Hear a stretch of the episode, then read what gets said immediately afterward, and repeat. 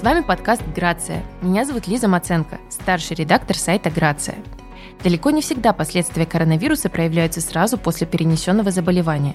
Сегодня мы расскажем, как москвичам можно в комфортной обстановке и бесплатно пройти специальное обследование, которое выявит наличие осложнений. Например, это можно сделать в павильонах «Здоровая Москва». Проект разработан ведущими врачами города и позволяет пройти комплексный чекап организма, не потратив много времени. А для переболевших COVID-19 в «Здоровой Москве» проводится дополнительное обследование.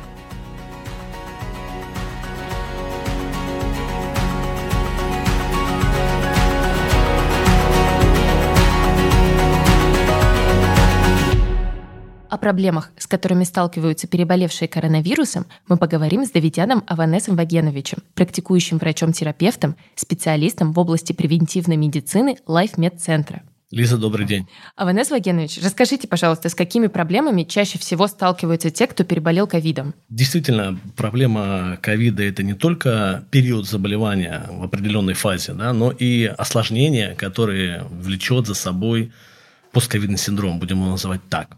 Большая часть пациентов обращаются с жалобами на депрессию, на усталость, на астению, на проблемы с функциональностью.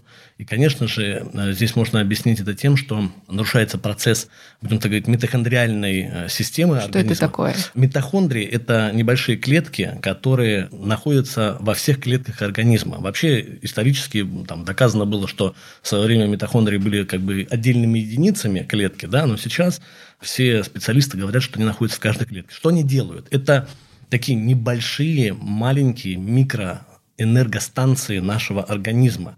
Если митохондриальная система работает правильно, и все митохондрии здоровые, будем их называть так, то, конечно же, будет много силы у пациента, выносливости у пациента, и он будет справляться со всеми заболеваниями, в том числе и ковидом, совершенно по-другому, нежели если бы система митохондриальная работала неправильно. И, конечно, за счет того, что, например, да, когда вот был ковид, там, нельзя было выходить из дома, все сидели по домам, в закрытых помещениях. Карантин, гиподинамия. Это все как раз способствовало тем осложнениям, которые мы сейчас видим. И в первую очередь я говорю это о усталости, депрессивном синдроме и, вот как я уже сказал, астеническом синдроме. Получается, сидели-то мы все на карантине, то есть не обязательно было переболеть ковидом, чтобы получить эти осложнения? Или это особенно видно у тех, кто болел? Каждый организм, он подготовлен к той или иному заболеванию, тем более к ковиду, по-своему, по-определенному. Да, мы все индивидуальны. И те пациенты, которые болели ковидом в средней либо тяжелой степени, то они более подвержены тем процессам, тем осложнениям, которые потом придут, можно так сказать, за пациентом чуть попозже. Ну, как бы это смешно ни казалось, но да. Потому что многие думают, что ковидом переболели. Самое страшное позади. Но в большинстве случаев мы видим отсроченный период времени. И это все говорит о, в первую очередь, подготовке организма. И вторая, ну, конечно, уже тяжесть заболевания ковида у того или иного пациента. А какие группы пациентов наиболее подвержены этим последствиям постковидного синдрома? Конечно, таким последствиям подвержены больше там, пациенты 50-55+, уже с проблемами со здоровьем, такие как сердечно-сосудистые заболевания, сахарный диабет, метаболический синдром, склонность, опять же, к депрессивным расстройствам. То есть это все ковид, он усугубил. И так уже все вот эти вот проблемы, которые были у пациента. А какие исследования нужно сделать, чтобы обезопасить себя от последствий ковида? Ну, по-хорошему, этот список, он достаточно обширен. В первую очередь нужно сделать спирометрию. Да? Что это такое? Метод исследования функций внешнего дыхания. Да? И здесь уже происходит измерение объема дыхаемого воздуха, показатели внешнего дыхания и вентиляция легких. Помимо этого, конечно же, необходимо сделать пульсоксиметрию, но я бы даже немножко больше углубил этот метод, такое ангиосканирование сосудов. Это когда мы можем посмотреть, частоту пульса, б, мы можем посмотреть сатурацию, то есть насыщение кислородом, да, в принципе, каждой клеточки нашего организма. Это измерение уровня стресса. Да? И здесь это, конечно, такой цифровой показатель, который уже может дать терапевту, либо врачу общей практики, либо любому другому специалисту, который занимается с этим больным, то направление, куда двигаться дальше с точки зрения терапии и какую терапию подбирать. Помимо этого, конечно, необходимо сделать ряд исследований лабораторных. Да? Это, безусловно, общий анализ крови. Это обязательно нужно проверить D-димер и ферритин. Опять же, для того, чтобы понять... Опять какие-то сложные слова, сложнее, чем коронавирус. Нет, они не совсем не сложные. Вы приходите в лабораторию и говорите, сделайте мне, пожалуйста, анализ D-димер. И вас прекрасно поймут. Конечно, да. Это абсолютно верно. Это кровь, исследуемый материал. И здесь мы уже говорим про воспалительный процесс. Можем мы исключить воспалительный процесс. И ферритин, конечно же, опять же, это вопрос про анемию. Помимо этого, я бы рекомендовал пациентам сдать общий белок и в белковые фракции. Безусловно, нужно оценить состояние миокарда, то есть нашей сердечной мышцы. И самые такие важнейшие показатели – это уровень витамина D. И здесь мы, врачи, мы исследователи, знаем, что московский регион, да и в принципе Российская Федерация, находится в тотальном дефиците по уровню витамина D. Об этом говорят исследования, которые проводили большое количество исследователей. Да? И мы видим, согласно опросам жителей, что многие, в принципе, не принимают витамин D, потому что, например, жители Сочи думают, что у них все хорошо, солнце есть, и им не нужно принимать витамин D. Это заблуждение. Уровень витамина D очень важен, потому что витамин D – это не только, как мы помним, там, из института рахит, костная система и так далее. Это вся иммунная система, это каждая клеточка нашего организма. И есть много исследований, ну, например, вот одно в Скандинавии проводили, когда… Почему я говорю про Скандинавию? Потому что они очень много принимают витамин D и второй продукт, про который дальше я проговорю, про исследование. И заболеваемость в Скандинавии была намного меньше, и смертность была намного меньше, особенно потому, что уровень витамина D в крови был высокий. То есть, либо в норме, либо чуть выше нормы.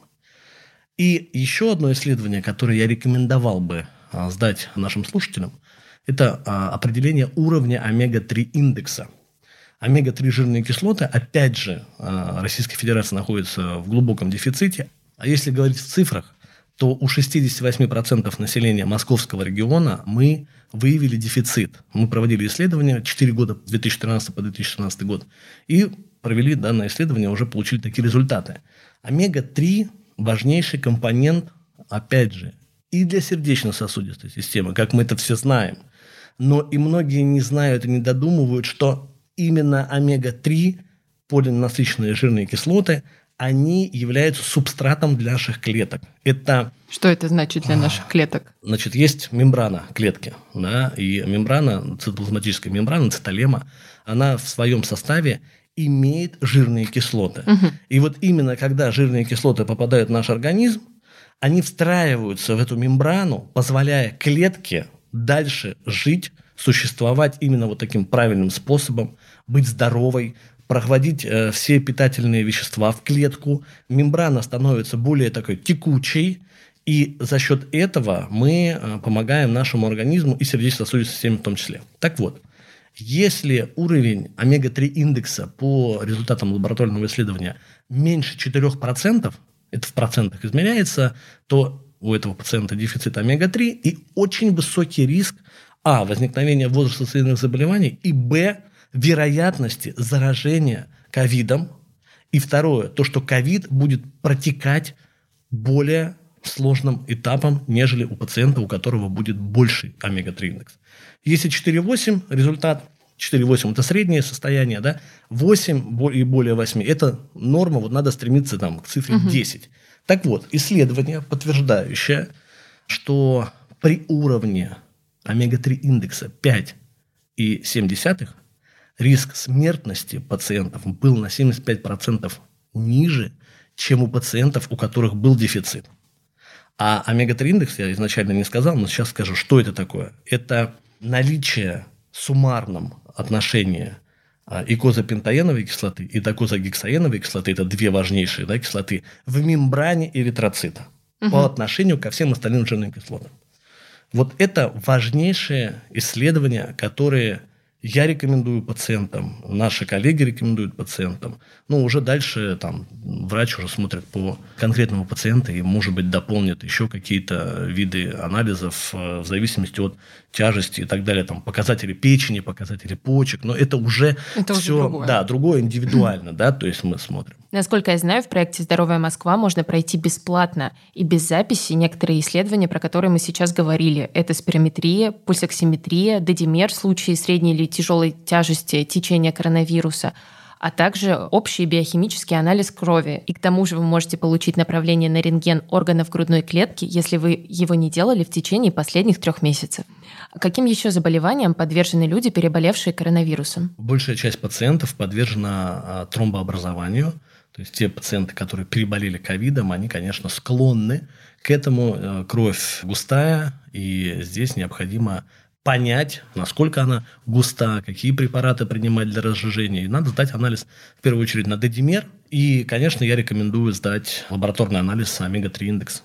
А вот, кстати, про омегу-3. Я знаю, что есть куча всяких разных омег, которые есть в аптеках. Чем они отличаются и какие лучше в целом? Вы абсолютно правы. Сейчас омега-3, наверное, набирает бешеную популярность. Один из лидеров по продажам в категории БАД. И любая аптечная сеть, любой производитель сейчас начинает делать омегу. Даже уже в продуктовых магазинах вы видите масла, и там написано, что содержит омега-3, либо какие-то продукты питания, которые содержат омега-3. Что самое обидное, они еще пишут, эти производители содержат омега-3,6,9, думая, что чем больше цифр напишут на упаковке и сделают внутрь состав дополнительные омега-3 кислоты, тем лучше будет для пациента. Ну, безусловно, это удорожание стоимости, это большая маржинальность для компании, но на самом деле не все так хорошо и правильно. Мы хотим с вами этого или нет, мы омегу-6 все принимаем ежедневно из пищи. А какие это продукты? Это огромное количество продуктов, это и масла, это и в яйцах содержится немного омега-6, да? То есть мы все равно это на ежедневной основе получаем. Угу. И дополнительно прием омега-6, а именно сейчас я говорю про арахидоновую кислоту, которая обладает провоспалительным компонентом для нашего организма. То есть если омега-3 – это противовоспалительный компонент, омега-6 – это воспаление. Чем больше будет омега-6 в нашем организме, тем больше будет в нашем организме воспаление, и мы будем больше подвержены всевозможным заболеваниям, в том числе и ковиду. Особенно у тех еще, кто переболел, у них упал иммунитет, они в принципе подвержены. Так еще и если омегу-6 принимать, получается вообще безусловно, кошмар. Безусловно, вы абсолютно правы. Поэтому делать нужно акцент именно на омега-3, именно на 2 важных кислотах – икозапентаеновая, докозагексаеновая. Это важнейшие кислоты. Вообще омега-3, их 11 кислот, включая альфа-линоленовую, любимое льняное масло, которое все поголовно пьют для того, чтобы получить дозу омега-3. Но немножко недопонимают эти пациенты, что альфа-линоленовая кислота – практически не трансформируется в икозапентаеновую, докозагексаеновую. И это тоже важно. Альфа-линоленовая кислота, она растительного происхождения, она не дает такого эффекта положительного на наш организм, как икозапентаеновая, докозагексаеновая кислота. Поэтому, уважаемые слушатели, если вы все-таки начинаете пить омега-3, что правильно, да, ее нужно принимать на постоянной основе пожизненно, обращайте внимание именно на добавки омега-3. Исключите 3,6,9, это маркетинговый ход, это не нужно нашему организму. Ну, надо наверняка проконсультироваться со специалистом, прежде чем начать принимать. В любом случае, чтобы принять лекарственные препараты либо биологически активные добавки, конечно, по-хорошему нужно проконсультироваться со специалистом. А вот про все осложнения, которые мы говорим, через какое время они проявляются? Вот вы сказали 3-4 месяца. Это ко всем относится заболеваниям, к тромбозам, к депрессивным эпизодам или как? От чего это зависит? Это зависит от уровня подготовки организма. Это от генетических факторов зависит и, конечно же, зависит от уровня образа жизни того или иного пациента.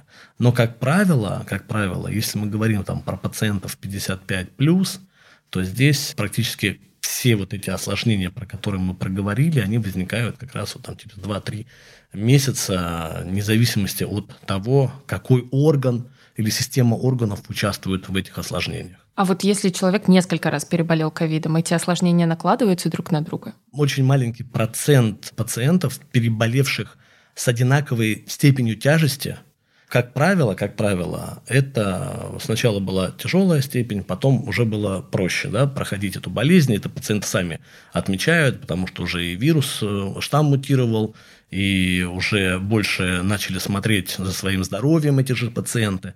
Здесь нет наложения, но у пациентов, которые уже подвержены и имеют ряд возраст-ассоциированных заболеваний, конечно, здесь усугубляется их состояние постковидного синдрома. Расскажите, через какое время нужно идти сдавать все эти анализы и исследования, про которые мы говорили сегодня? Идеальное время – это 2 месяца после перенесенной болезни. Кстати, в павильонах «Здоровая Москва» можно пройти большинство из тех исследований, о которых мы сейчас говорили. Например, спирометрию, пульсоксиметрию, общий анализ крови, биохимический анализ крови и дедимер при средней или тяжелой степени течения заболеваний. А еще, если человек не делал рентген органов грудной клетки за последние 3 месяца, он получит направление в поликлинику.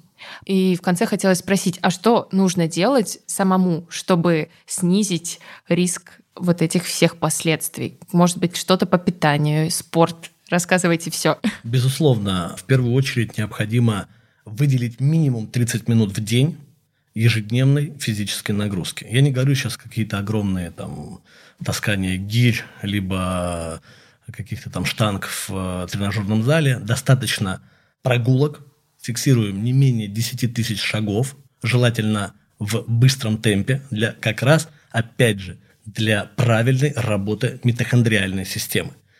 Эти прогулки должны быть по-хорошему на открытом свежем воздухе, и сейчас нам погода дает возможность погулять. Помимо этого, необходимо просто наладить свое питание и убрать простые углеводы из рациона и дать больше белковой пищи и жиров. Жиров каких? Полезных жиров. Мы сейчас говорим исключительно про полезные жиры. Это, пускай, там, если говорить про продукты, то это рыба морская, это авокадо, это все полезные жиры. Масла, полиненасыщенные, омега-3, в рацион включать витамин D.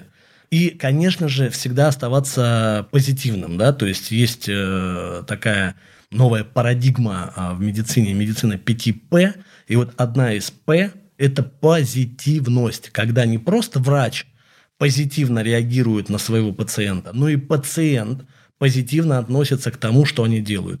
Вторая П – это пациентововлеченность.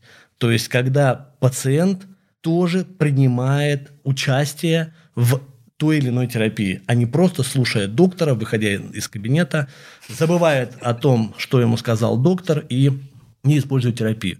Поэтому позитив должен быть во всем, и в том числе даже с таким заболеванием, которое не очень всем нравится.